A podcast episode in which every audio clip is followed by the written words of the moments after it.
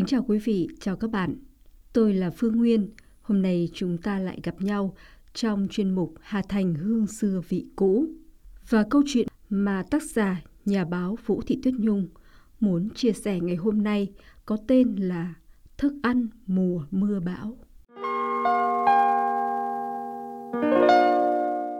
Những năm 60 của thế kỷ 20, khi tôi bắt đầu lớn thì Hà Nội cũng chưa có truyền hình, chỉ có đài truyền thanh và báo viết.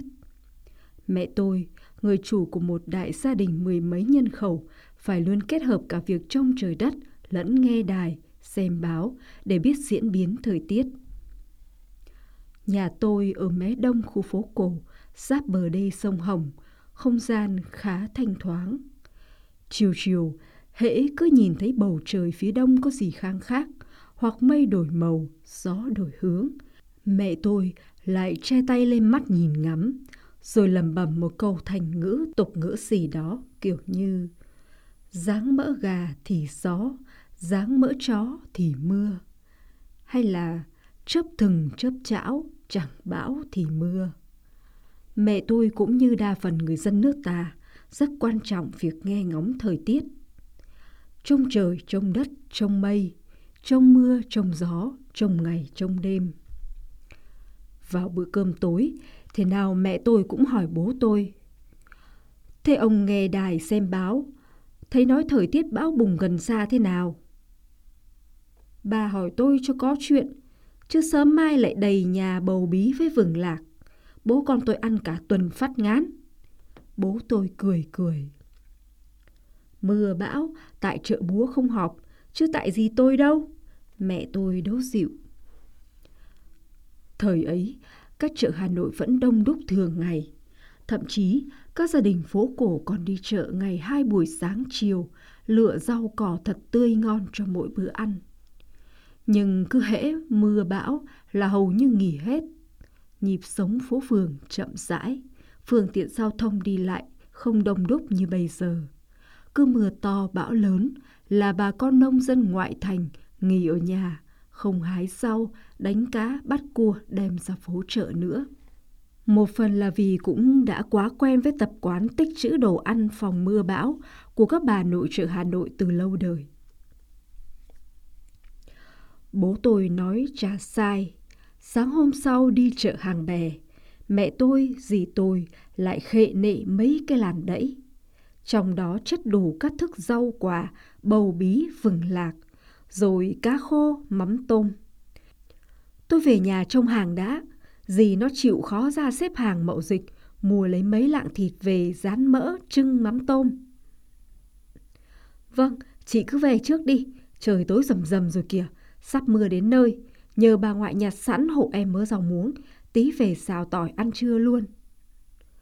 Quả nhiên, vừa đội mưa đi học về đến nhà, chị em tôi đã thấy mùi rau muống xào tỏi thơm sực. Rửa vội tay chân, dọn bát bê cơm. Vào mâm, cả đám lau nhau tranh nhau tìm kiếm mấy miếng tóp mỡ lẫn trong đĩa rau xào, cười khanh khách sung sướng. Mỗi đứa đánh thêm vài bát cơm là chuyện thường. Dù là cơm gạo mậu dịch, hạt bờ tuẹt, nhạt hoét. Nói các bạn đừng cười, rau muốn xào ngày ấy không phải muốn là ngày nào cũng được ăn lấy đâu ra mỡ màng và dùng hàng ngày. Thịt thà bán tem phiếu, tích cóp đồ trác suốt năm, dịp lễ Tết mưa bão mới mang ra dùng.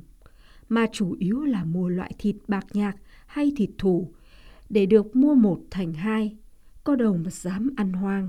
Dì tôi mua thịt phiếu về, phải tranh thủ thảo luận với mẹ tôi, chỗ nào đem rán mỡ để dành, chỗ nào băm nhỏ trưng mắm tôm, chỗ nào có tí nạc thì mang làm ruốc để nấu bột cho em bé.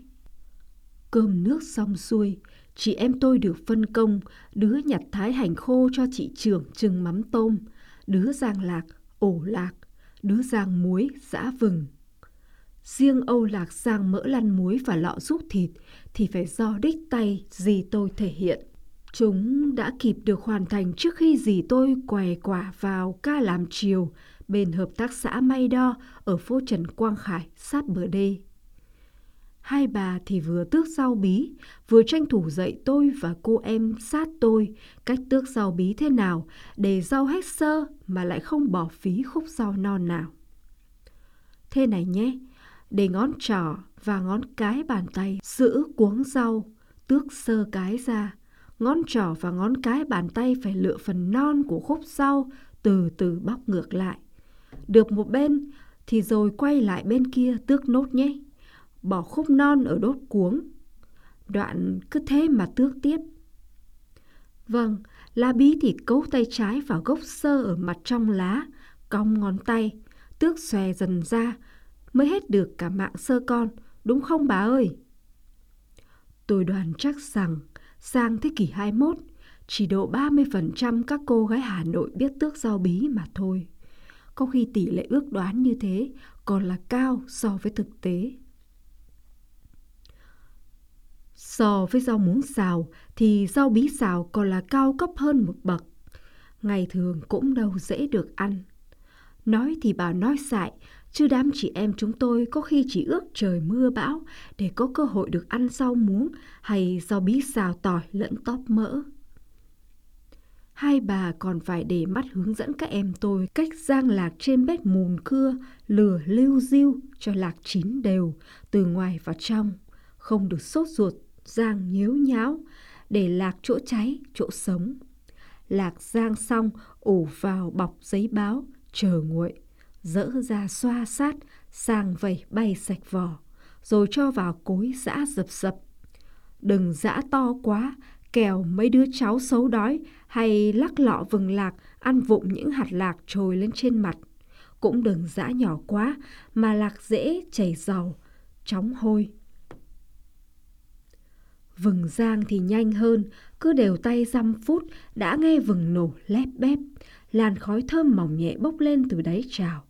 Bắc nhanh chảo ra, đào thêm 10 đũa cho nguội là đem dã nhỏ được rồi. Mùi vừng lạc sang khi đang dã đã bốc lên thơm sực cả căn bếp. Chưa kịp vét vào lọ, đã thấy mấy cô em nhỏ miệng cười cười. Tay lăm lăm mấy miếng nắm chim chim cơm nguội trở vét cối chồng rõ ghét chưa? Chị hai tôi phì cười, đã dã muối đâu mà đòi lau cối. Thế chị dã muối mau đi, đừng cho mặn như kỳ trước đấy. Không mặn thì mẹ cốc cho lủng đầu à? Phải rồi, các món ăn dành, ăn rè ngày xưa thường mặn lắm. Từ thịt kho, tôm rang đến muối vừng, cá khô. Một thời cả nước gian khó, tiết kiệm là hàng đầu.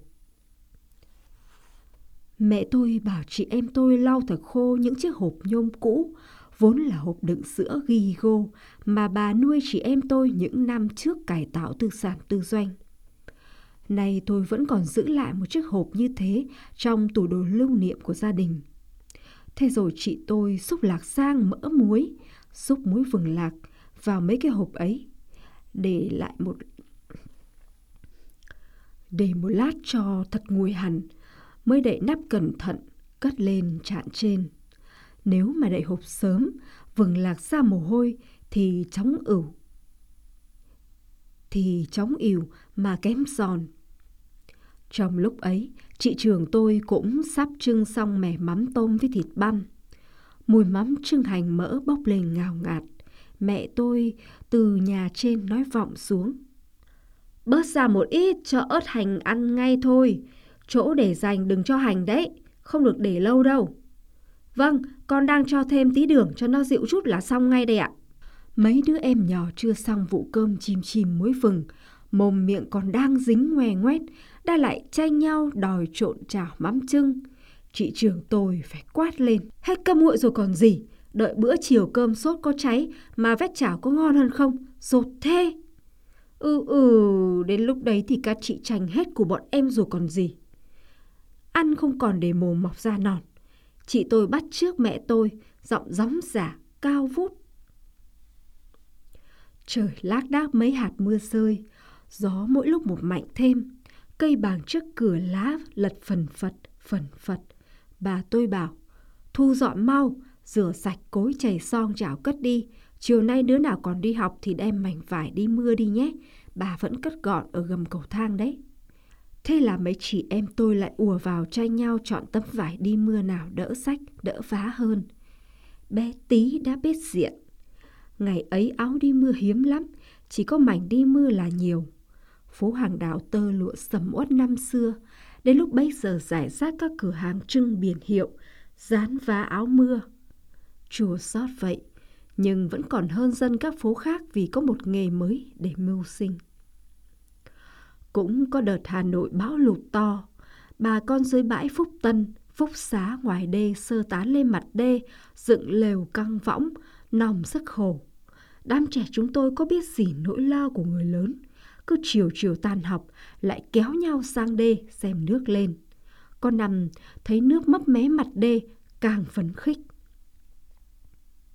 Nhưng chính quyền thành phố thì lo toan tất bật, công an bộ đội cũng được huy động sang hộ đê bằng những hàng bao tải chứa đầy đất cát xếp thành các con trạch trên đê. Từ gác thượng nhà tôi nhìn ra đê, bố mẹ tôi lo lắng xa mặt. Mẹ và dì tôi lại cố ra chợ mua vét nốt nào dưa, nào cà, nào tương, nào mắm. Tuy nhiên, trong những ngày cao điểm ấy, cứ buổi trưa và buổi chiều là xuất hiện các cô mậu dịch viên đeo tạp dề xanh, đầy các xe hàng ăn dọc ngang trên các phố ven đê. Trên thùng xe có cơm trắng độn mì sợi nóng hổi, rau xào, lạc sang, đậu kho. Nhà nào có tem phiếu gạo là mua được. Có khi đổi bằng gạo. Thì thoảng mẹ tôi cũng cho cả nhà ăn cơm xe mậu dịch vì tính xa rẻ lắm. Tôi nhớ mãi một bữa được ăn cơm gạo chiêm đỏ không độn mì. Họ thổi khô khô, đem về nhà rác chút muối vừng, ăn bùi mà ngọt khôn tả. Mấy chục năm rồi, chưa được ăn lại bát cơm gạo chiêm đỏ, nghĩ mà thèm thế. Tối đêm, mưa bão xoay chuyển tứ bề, sấm chớp ủng oàng. Gió đập sung cửa sổ, chị em tôi cứ mặc kệ, học bài xong là rúc xích đùa nhau trong tấm chăn mỏng, lắc các ăn ngô sang, hết bọc này sang bọc khác. Dì tôi phải hắng giọng đè nẹt mới chịu nằm im để cùng cả nhà nghe phát thanh viên Tuyết Mai đọc truyện đêm khuya, rồi chìm vào giấc ngủ lúc nào chả rõ. Sáng ra, bà ngoại đã rang sẵn cho chảo cơm nóng, ăn với dưa chua chấm mắm ớt, ngon nuốt lưỡi. Rồi hối hả cấp cặp, đội mảnh ni lông che mưa vá mấy chỗ đi học. Tung tăng vui như Tết, đã biết nghĩ gì đâu.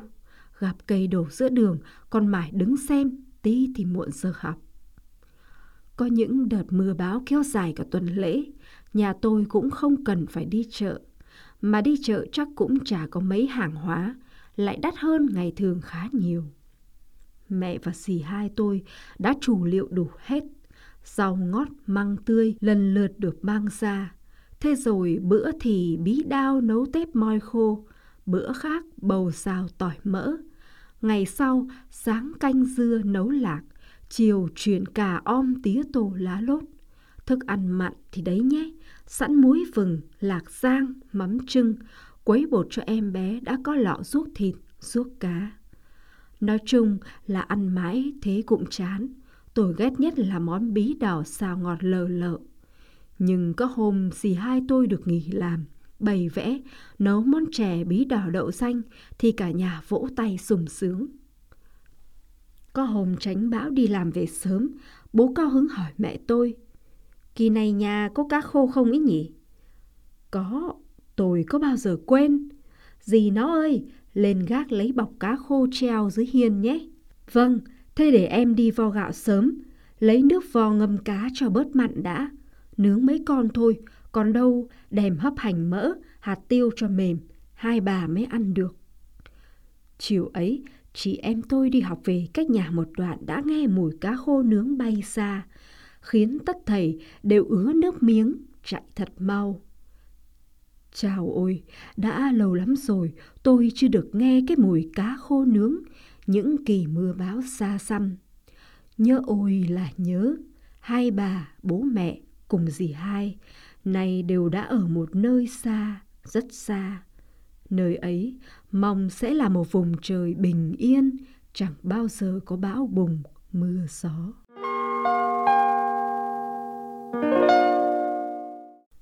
Câu chuyện thức ăn mùa mưa bão hôm nay xin dừng ở đây. Xin mời để lại các bình luận để chia sẻ cảm xúc, ý kiến, like và share nếu thấy mẩu chuyện thú vị. Hà Thành Hương xưa vị cũ xin được cảm ơn và kính chào quý vị cùng các bạn.